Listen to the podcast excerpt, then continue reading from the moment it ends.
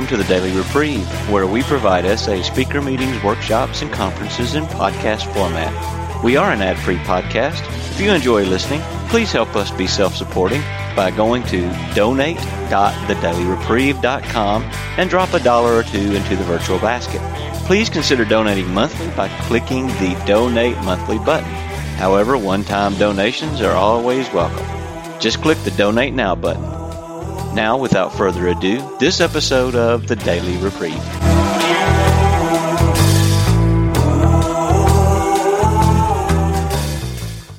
I'd like to introduce our SA speaker, John R. from fine city of San Diego.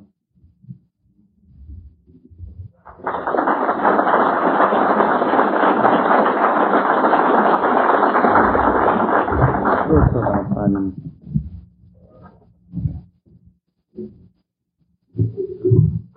Um, over the past few days, I've been trying to milk my nervousness in the speech for everything it's worth, all the reassurances and uh, hugs and uh, we love yous and et cetera. It's been really worthwhile for me, really reassuring. Uh, and uh, I like I like sort of getting into that role occasionally, just for a little contrast, uh, as opposed to my usual gung ho, aggressive perpetrator self. Um, oh, my, my name is John R., and I'm a sexaholic. And uh, my sobriety date is March 27th, 1995. And it is amazing, it never ceases to amaze me that I've been able to be sober one day at a time for that period of time, and that I'm sober today. But anyway, getting back to my nervousness, uh, uh, I think that underneath it is the what I'm giving something out up and making this commitment to the fellowship and standing up in front of uh, all of you at a conference and uh, witnessing to my recovery. And I know that this is yet another step in committing myself to a new way of life. A way of life that I really want and that really gives me peace and joy. And I know that my addict really resists that. Every step and every commitment and every real connection that I make, I experience real, res- real resistance in doing that. And when I think about it, in essence, that's what working with others is about. And the other way, is that really it is working with others in making real human connections with people with whom I share a commitment to recovery that keeps me sober. And I have no doubt that I would not be sober today if I didn't do it. You know, and one of my, uh, I, I also came through AA. I'll tell my story a little bit. But I know that one of my problems is that for four years, I worked a minimal AA program, you know, just go to meetings and stay sober and have some people you say hi, and that allowed me to stay sober. And uh, I didn't actually work the steps. For, uh, I got a sponsor. I think I was four years sober in AA before I got the steps. And it really has bothered me that you can't work that. That at least I can't work that kind of program in SA. You know, what's with? There must be something wrong with SA that I can't work that kind of program. And uh, um, so I can't, and uh, the pro- the level of program I work now seems to be just what I need, the absolute minimum I need to stay sober. Anyway, let me let me uh, talk about my what what it was like a little bit. Uh, I grew up in a family where um, um, I was raised, and I think my mother, in a very loving way, taught me that sex is everything, and that the way that men and women connect in the world is sexually. And throughout my childhood, there were uh, a series of men coming in and out of our house. And I think that I was the eldest son. Oh, we were talking about this a little bit about being the eldest son. And uh, my my mother tried to raise me right, which is to raise me to be the kind of man that she found attractive. And uh, she was, I think, pretty successful in that. And uh, she, I was her confidant she, from a, quite an early age. She uh, took me into her confidence about what she liked in men and in sex and etc. And also began to instruct me about how I could be a lady killer. And um, uh, I was I, I felt so special and um, so honored and so loved by all that. And uh, uh, I saw a lot of inappropriate things and uh, experienced a lot of things that, that I got a lot of confused messages and uh, I, but I think under the the most basic message I I got about life was that uh, the way people connect is through sex, And, and what, and you can't, but that doesn't mean that there's any trust at all. You can't trust the other person. It's a war. It's, it's, and it's a battle. And the way you win is to control the other person, essentially through sex. And the woman is going to act like she wants control, but really, she doesn't. She really wants you to be a son of a bitch. Anyway. Uh, really. So, anyway, that's the message I went into, uh, into adolescence with, and then the 60s came, and I saw a chance to be powerful, which was in the movement, liberation movements of the 60s, and I devoted a great deal of time to try to sort of combining these uh, discourses, these ways of that really, in doing these things to you, I'm really liberating you, and this is really uh, part of our liberation is that we do these things together to various women, and I worked very hard at constructing relationships like that, and um, uh, and certainly part of it was uh, the abundant use of chemicals for that too, alcohol and drugs, etc. And um, as as the 60s turned into the 70s, I think the sort of political and liberation parts of it became less important, and just the obsessive parts, the alcohol and drugs and obsessive sexual relationships, became much more came front and center. And uh, I, I actually happened upon a um, diary I wrote in the late. Oh, on meanwhile, of course, there's that basic, as we know, the underlying uh, foundation of pornography and masturbation that almost goes without saying, but that really is the one. It's like for me, in terms of my chemical addiction, alcohol is a drug that's always there for me. Uh, other drugs come and go, but alcohol is always there. And I feel the same way. You know, various predilections and sexual addiction come and go, but pornography and masturbation is always there and always solid, and I can always count on it. Um, but anyway, I, I happened to find a diary that I was keeping, and I was talking about that I was just too uh, too much stuck in pornography and masturbation at that time, and then I had a list of things to do about it. That is to say, how I might be able to contact some women that I could victimize, and um, so in my my way. But I really am thankful that I'm truly an addict and that my best plans ultimately didn't succeed in the way I wanted to succeed them. That in realizing fantasies, it always involves real people, and real people have uh, guilt and have anger and get STDs and get unwanted pregnancies, etc.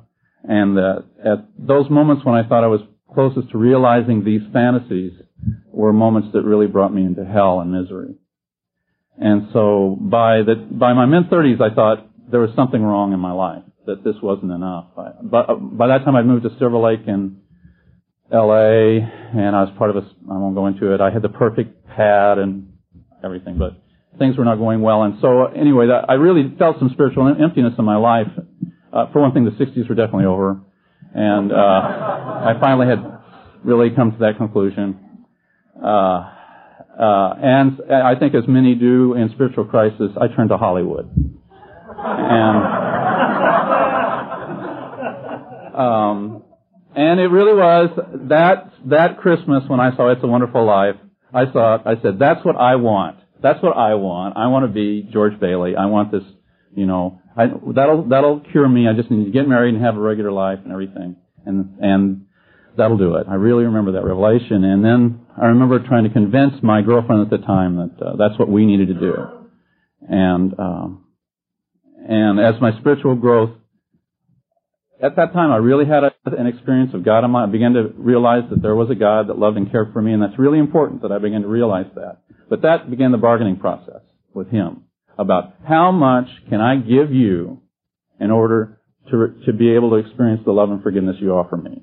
Like maybe 20% of my life is okay, or I'll do this, et cetera, et cetera. And, and I realized that that's a bargain, that bargaining process that began then in the early 1980s for me is going on today. And uh, it's uh, surrender by degrees, I know, for me in my uh, relationship with my higher power. And at first it led me into uh, a church, and then it led me into AA, and then it led me into a, into marriage. Uh, and then I think uh, for a while I really that seemed really good to me because I'd given everything up except this one little corner. And I think uh, of my double life that I was uh, working a good program in AA. I uh, was a leader in the church, et cetera, et cetera. And I just had this one little thing, which was primarily uh, masturbation, pornography, and euphoric recall. And uh, uh, other than that, and I had quite a bit of that, actually. Uh, and and as people who heard my first step no, I knew I really need, I knew this was messing me up, so I needed to get it out. So actually, over a period of a couple of years, I wrote down my whole story, my whole acting out. Uh, this uh, about a 200-page single-spaced uh, novel, which I never tried to publish, but uh, I was really attached to that, and uh, I really tried this catharsis stuff uh, over and over again. And but finally, doing a serious fourth step in uh, AA led me into SA in 1990. And there are a couple people in, this, in, in San Diego, and there are a couple people in this room that were there at that time.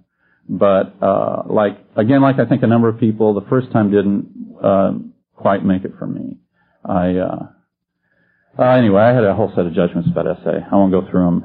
Some some are quite uh, probably familiar to you for one, it, a lot of them had to do with the fact that it wasn't AA and that it didn't work like AA and it didn't feel like AA and et cetera, et cetera, et cetera. And it wasn't as easy for me as AA. And um, um, finally, uh, after about a year, after a little over a year, I actually had a year of sobriety. I, I went back out uh, and decided. I, I'm sure you've never heard this before. I can do work on my sexual addiction in my AA program, right? And uh, and that worked. Oh, this, and then by the way, this was with the strong support and enthusiastic support of my therapist. God, you're finally getting over these neurotic hang-ups you have about your sexuality, John. I remember, uh, and uh, and I still remember when I broke my sobriety in '91, which was this liberating act that I was this here I was I was going to masturbate in a healthy, happy, loving way, and uh, I did it. Um, well, anyway, and the rest is history. Uh, uh, you know, the definition of addiction in Joe and Charlie, I really love it. Uh, when you try to stop, you can't stop, and when you try to moderate, you can't moderate.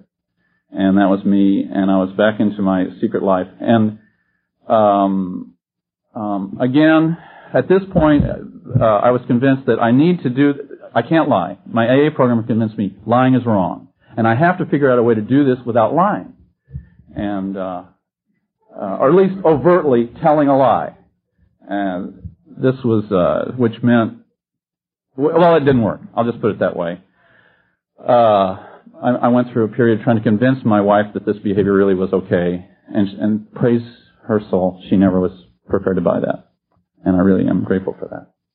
That I never could get her to buy my line of bullshit. And, pardon me, he's really stubborn sometimes. It's really great. And uh, the other thing, well, and just to tell you one, during that period, I think this was about 94, I was coming home from my home AA meeting and I'd, I'd led the meeting and I was really spiritual. I was really spiritual.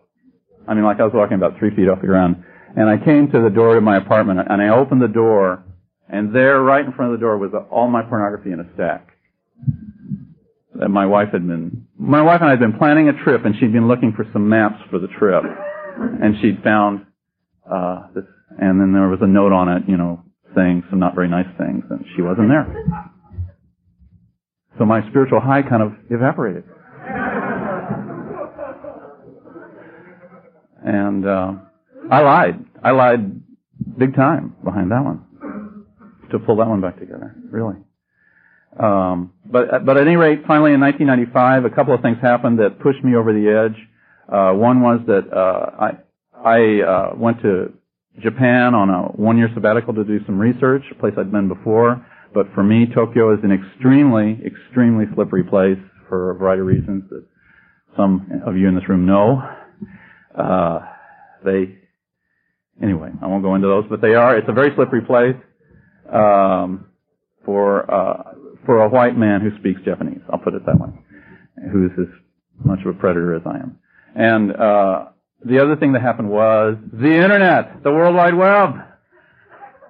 Cyberspace was here. And I was at the University of Tokyo with a high-speed T1 connection. Whoa. And um, anyway, I, again, I, I don't think I have to tell some of you what that means, and, and just I really do think it's like the advent of crack cocaine. I really think there there are real analogies. You know, it's it's cheap, in many cases free, and you it it goes right to the brain. And you know, if you you can use your search engine and et cetera, it's it's really a scary thing, I think. But anyway, uh, uh, I got to the point where one day I'd gone into my office on on Saturday to look at pornography on my computer, and I had my pants down around my knees at my desk. And typically there weren't many people in on Saturday in this office. And I heard steps coming down the hall, and I realized that in my eagerness I'd neglected to lock the door. This was one of my Japanese colleagues coming up the hall.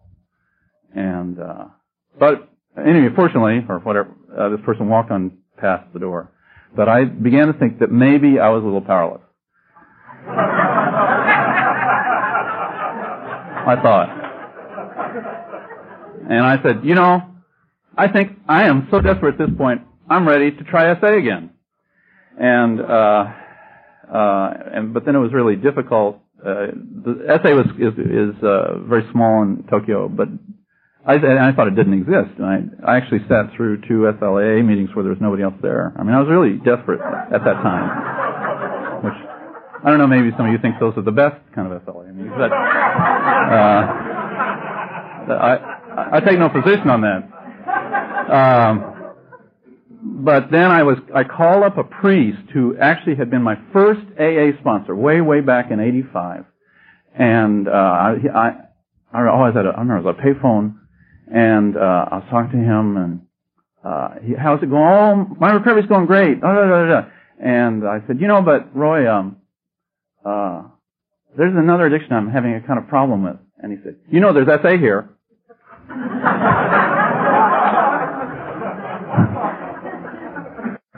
Uh, I don't know how he guessed, but uh, uh, anyway, uh, and that led me to my first SA meeting, and uh, and that was March 27th, 1995.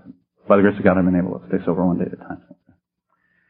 And, uh, but in sobriety, my faith still falters. I still fall into bargaining and, uh, trying to figure out that way that has escaped me up to now, how to, how to control and enjoy it without having the consequences that I know it brings into my life and in my relationships with others, with myself, and with my higher power. And, uh, the chief way I grow in gratitude for my imperfect sobriety is the new relationship I have with God and others as a result of sobriety. Even when I feel so uncomfortable and I feel, uh, uh, when I don't, in fact, desire sobriety. And there are days, uh, I, was, I was struck by what Roy K. said. And I can't, I, I do have days when, um, I don't desire sobriety. But I still really cannot figure out a way that I want to go ahead with a life that doesn't involve the relationships I have with people that I've built in sobriety. And, uh, so, uh, I mean, another way to say it is there are days in my program, and not so many, when I don't care enough about myself to stay sober for myself. But I do care for all those people that I built relationships with that are dependent upon me staying sober. And uh, I thought this was a great insight, and then I read the big book, and it says the best way to stay sober is to work with others. Huh? I thought Bill just read my mind because that's really where I, what I've uh, been drawn to in my experience. And I'm, I'm very fortunate. There's a number of people in this room whom I sponsor, and I think they're working really good programs. And uh, and by the grace of God, staying sober. And, and a couple, a little while ago, I was reflecting on why do I have these sponsees that stay sober? I knew it wasn't because I'm so great. I, I could I could eliminate that one. Well, I was tempted for a minute. Okay, to be honest. Okay, but all right. I but I moved on past that one, and. Uh, um, I, I really believe the reason is that God in His love knows just what I need to stay sober, how sick I am, and that I need these relationships with these guys that are really working good programs and really trying to stay sober, uh, to, for me to, to do so. And, uh, so it's, it's really a great act of His love. Um, so anyway, I'm going to talk just a little bit about giving and receiving sponsorship here.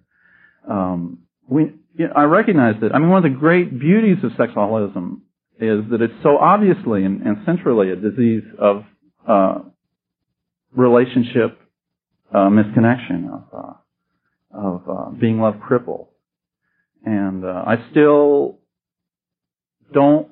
I still feel so inadequate and so ill-made when it comes to having relationships with other human beings based on an intimacy founded in honesty and mutual regard.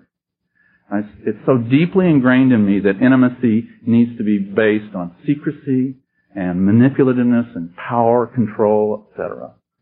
And uh, that's why giving and receiving sponsorship in the way that that relationship embodies the practice of the steps is so healing for me. And uh, what I've found in the practice of, of sponsorship, above all, is is what we hear again and again. It's one of those things you hear uh, until you don't hear until you don't hear anymore. That the one thing we need to achieve sobriety, no matter how sick we are, is the capacity to be honest. And that's great. That's one of those phrases for which, to me, that has great wisdom, and I've grown in my ability to appreciate this. That one way I think about what sponsorship is, is developing that, developing the capacity to be honest, to have a relationship that's intimate and caring, and yet based on honesty. And uh, we need practice. I need practice. And that's really what, in a sense, sponsorship is about. Is this relationship which, the, from the very beginning, has a foundation in honesty. And uh, that's why it's important to work with another sexaholic. Because it's only with another sexaholic that there's no excuse not to be uh, honest. Really, with anyone else, there's a point where my behavior is incomprehensible. The fact that, that given my life now after two and a half years, I still uh, battle with lust so much, and I'm still, and I still sometimes violate my boundaries. Uh, you know, they have a. I can talk to many, many people, and they'll tell me what to do. Well, why don't you just stop, right? Uh, you're hurting yourself. Thank you. Thank you very much. So, so, and, and that does tend to put a damper on my ability to be honest with that person about the most shameful, secretive parts of my life. But in, in SA, I know for many of us, when I came in and others when I came in, here was the first place where I could be honest. There's no, uh, in fact, I'm urged to be honest because I think the, the, the beautiful sacred space of SA is that, um, I mean, when SA works is that I'm accepted as a sexaholic. There's no judgment. There's no moralization. There's condemnation. But on the other hand, there's no facilitation. Right? There's a real facilitation of recovery. And it's very, very hard to find that balance. I know we're still looking for it. I'm looking for it. but that's what, that's that space that I come into, and that's manifest in the relationship with the sponsee. And so, uh, in that sense, uh, well, my first uh, my first responsibility as a sponsor is to serve as a witness to the efficacy of the program. That God's kept, uh, God's power has kept a guy as sick as me sober one day at a time, and that it can do it for you. And uh, if you progressively take the action of surrender through the steps. One day can give you today. There's a way for you to stay sober today using the power of the steps. And also, I gotta say that right from the beginning with newcomers, I say to them, and you can have a new life. You can have a completely different life. And typically, not, don't want to hear it so much, but I think it's really important to point, to hold that out there. Um, so, but but if you have an if, if intimacy in sponsorship or in relationships as a whole is based on honesty, that means you can't be you have to be willing to not hold on to the relationship at any cost. And I think that's hard for me and that's hard for a lot of people. Because there's there's a point at which you have to there there are relationships and I've had relationships with sponsees where I had to make a choice between my own integrity and between this fundamental commitment to, to, to honesty and the relationship and had to be prepared to walk away. And uh, that's uh, that's hard.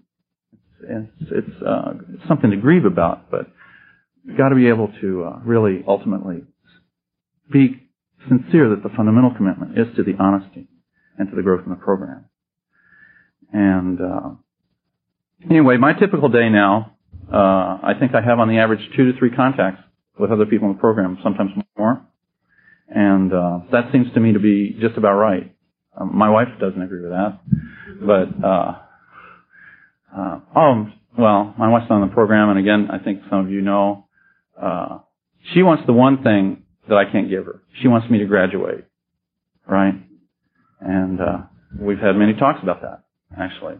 That's the one thing I can't give her is I, I'm really happy that you're sober. I just wish you didn't have to go to these meetings, right? So, uh, but anyway, I've got to put my program first, and, and we're working that out. Um, so two to three contacts a day, and for me, uh, in terms of practices, it's absolutely essential to to set clear boundaries, to be really honest with myself about what those boundaries are, what it means for me to take that first step toward lust, and be accountable for those boundaries, accountable, immediately accountable for those boundaries in the relationship, sponsor-sponsee relationship. And uh, that's something that's an activity that's really worked for me and worked for others. I think I can't uh, even pretty trivial stuff to be accountable for that. And uh, when I have these people call me, it's easy.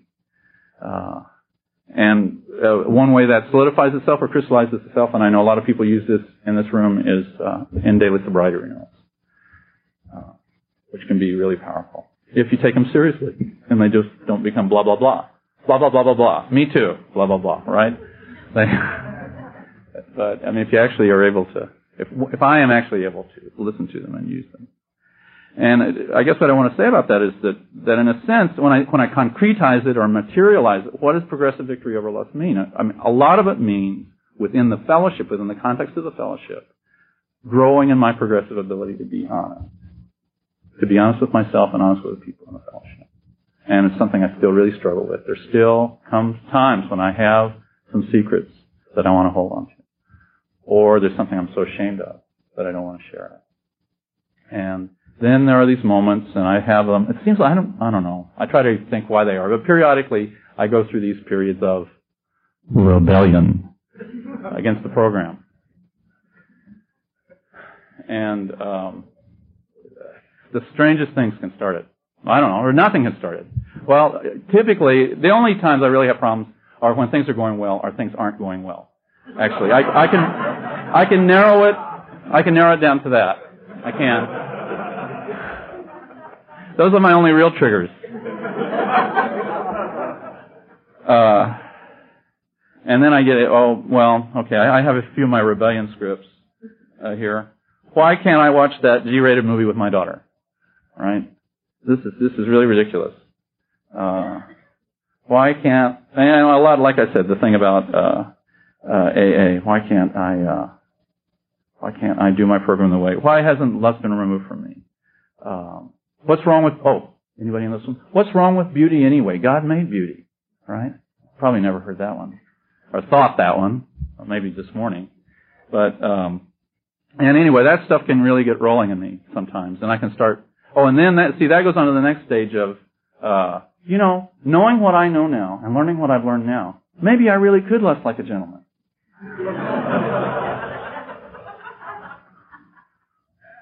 yeah. I, yeah, if I, yeah, I, I was a little extreme and, you know, anyway. Uh, I, now I know, I said, I let that get out of hand, but, but I, you know, I've gotten over resentment and fear and stuff now, so, anyway. Um, and that stuff can really start rolling in my head. And I, I appreciated what was said yesterday by a couple of speakers about the forgetfulness disease. Because I've got to do a lot of big time, serious forgetting to entertain this stuff. Uh, I mean, it's, uh, it's, it's, it, I'm insane. Let's face it. That's all I can say. But, uh, and I had a, I had a real bout, uh, about a month ago. Uh, there are people in this room who participated in that. Um, and uh, I went. I, I played this around with this stuff for quite a while. And uh, but what happened was there was a there were these. I got three phone calls in a period of about two hours. People that really needed to be me be, needed me to be there and be sane for them. And uh, I really care about these people. I really care about them. And I was called upon to embody the sanity of my of the program and my reaction to them. You know, regardless of where I was at about me. So I had to embody. I was called upon by those relationships to embody that sanity. And by the time I I hung up with the third person, it was just gone. The rebellion was over, uh, effortlessly, with no effort on my part, completely. And it, I was really struck by the great eagerness with which God rushes out to draw me back. The great power and the, you know, just his stubbornness and utterly, obviously, being unwilling to let me go. Really. It was, and I was really grateful. It's just a, such a overwhelming manifestation of his presence in my life. Uh, Mostly it's mutuality, I think, especially after a sponsor gets through the first early days. But I, I, as a sponsor, do have a mentor role, or a, you know, the Japanese word sensei literally means the one who has done it before. So there's something or other that I've done before they have. Entertained all these crazy thoughts. But no, there's something I've done before they have, and I I need to accept that and honor that. And for my sponsees, they know that that manifests itself specifically in a couple of questions I ask occasionally. Can I give you some frank feedback? And the other is, can I make a suggestion? Right? And then we know, and, and early in sobriety I was thinking that sometimes the suggestions, are, I don't know if you remember the, has anybody seen the movie Karate Kid? But remember where the, uh, the, uh, Pat Morita character says, paint the fence, wax on, wax off, uh, go this way, go this way, and the kid is just going, what am I doing all this stuff for? And then it turns out he's, he actually has learned how to kick and box and be really mean and he thought he was just cleaning this guy's yard. And uh, and I think we got to accept the fact that sometimes early in sobriety uh, it's necessary both to give and receive instructions that are done in that way. Uh, call me every day. Let's do the sobriety renewals, right, etc. Things like that. Uh, no, no, you you can't tell lies to your wife. You've got to stop right now. No more lies. It's your wife. Uh, what? But I'm helping her. I'm protecting her. Yeah, etc. Okay. so, uh, but it, but uh, I, I got to wrap it up here pretty quick. Uh, it's important to be vigilant for the issues of control and judgment that creep in the relationship, and uh, it requires a balance and a growth in the relationship that uh, that I don't have, and that, that God needs to intervene. And sometimes there are rocky moments in in a, any real relationship, and uh, uh, you know, I'll, I you know I don't want to get into the psychological terms, but I well, okay. I let my sponsor down because I'm not perfect or whatever. Uh, and what that is, though, and what what's the great thing about it is, and all the old stuff comes up. Old stuff comes up for me. Old stuff comes up for them. But it's an opportunity to go through these old scripts and these old problems within the context of the fellowship, and to have to have successful and loving outcomes that the last time you went through them with mom or with whoever you couldn't have, and that's a great victory. So, and that's the opportunity to build trust and to learn to practice the actions of love. And, and it's in that relationship, that somewhat shielded relationship, and also that relationship with a foundation of honesty built on a, a shared understanding of, of the uh, addiction, that we, th- we can then take those insights and those practices out into those relationships like with our spouses and the other people. And that's really growing rich recovery. And the, just to finish up, I'm really grateful uh, I'm really grateful for this new life I have and these new connections I have. And uh, I was talking to somebody, uh, a secretary at the department where I work, a few days ago, and she was saying, uh, you, well, basically what she said is, you know, John, you're really a talented guy. You know, it's it's really too bad you didn't make anything out of your life.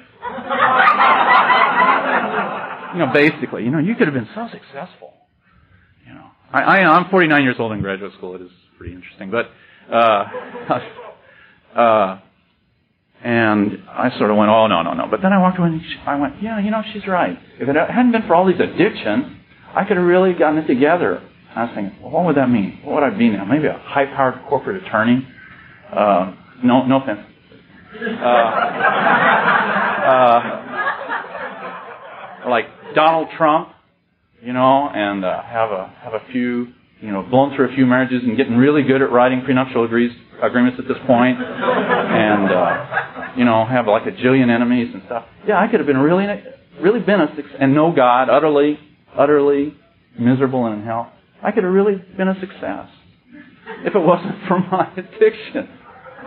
And what do I have now? I have this life where I'm filled with gratitude, where I have a you know really pretty good marriage and a wonderful child, and I'm connecting with God. And, uh, yeah, and it was my addictions that gave me that.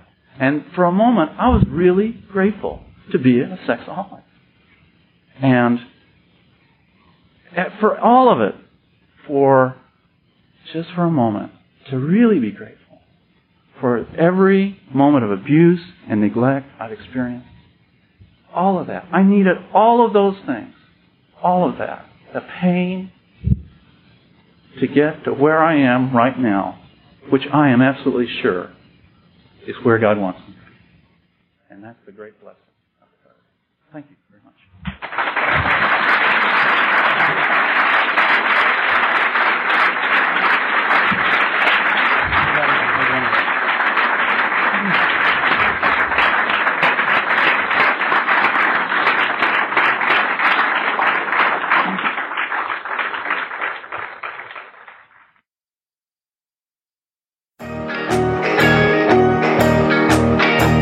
Like to thank you for listening to this episode of the Daily Reprieve, the best source for experience, strength, and hope for SA members.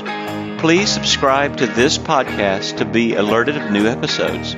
Please show your support by donating to the Daily Reprieve by going to donate.thedailyreprieve.com and choosing either monthly donations or a one-time donation by clicking Donate Now. Thank you for listening and stay tuned for the next episode of The Daily Reprieve.